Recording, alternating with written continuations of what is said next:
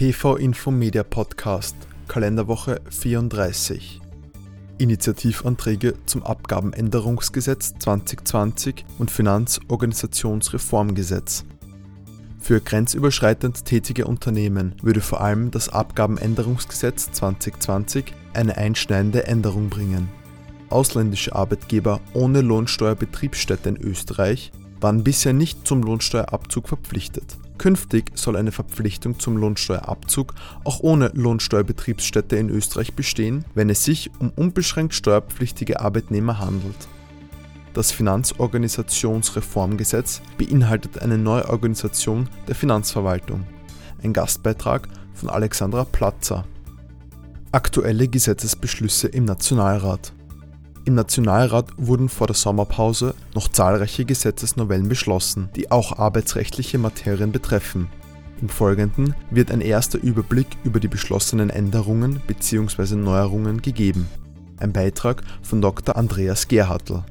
VWGH Nachforderung gemäß 86 Absatz 2 Einkommensteuergesetz nach der Rechtsprechung des VWGH ist auch bei einer Nachforderung gemäß 86 Absatz 2 EStG grundsätzlich festzustellen, welche Arbeitnehmer welche unrichtig versteuerten Vorteile aus dem Dienstverhältnis bezogen haben. Abgrenzung selbstständiger Einkünfte bei Bezug von pauschalen Kinderbetreuungsgeld Wer neben dem Bezug von Kinderbetreuungsgeld selbstständige Einkünfte erwirbt, hat bis zum Ablauf des zweiten Kalenderjahres nach dem Jahr des Bezuges nachzuweisen, dass die Zuverdienstgrenze nicht überschritten wurde. Ein Beitrag von Magister Christina Kocher.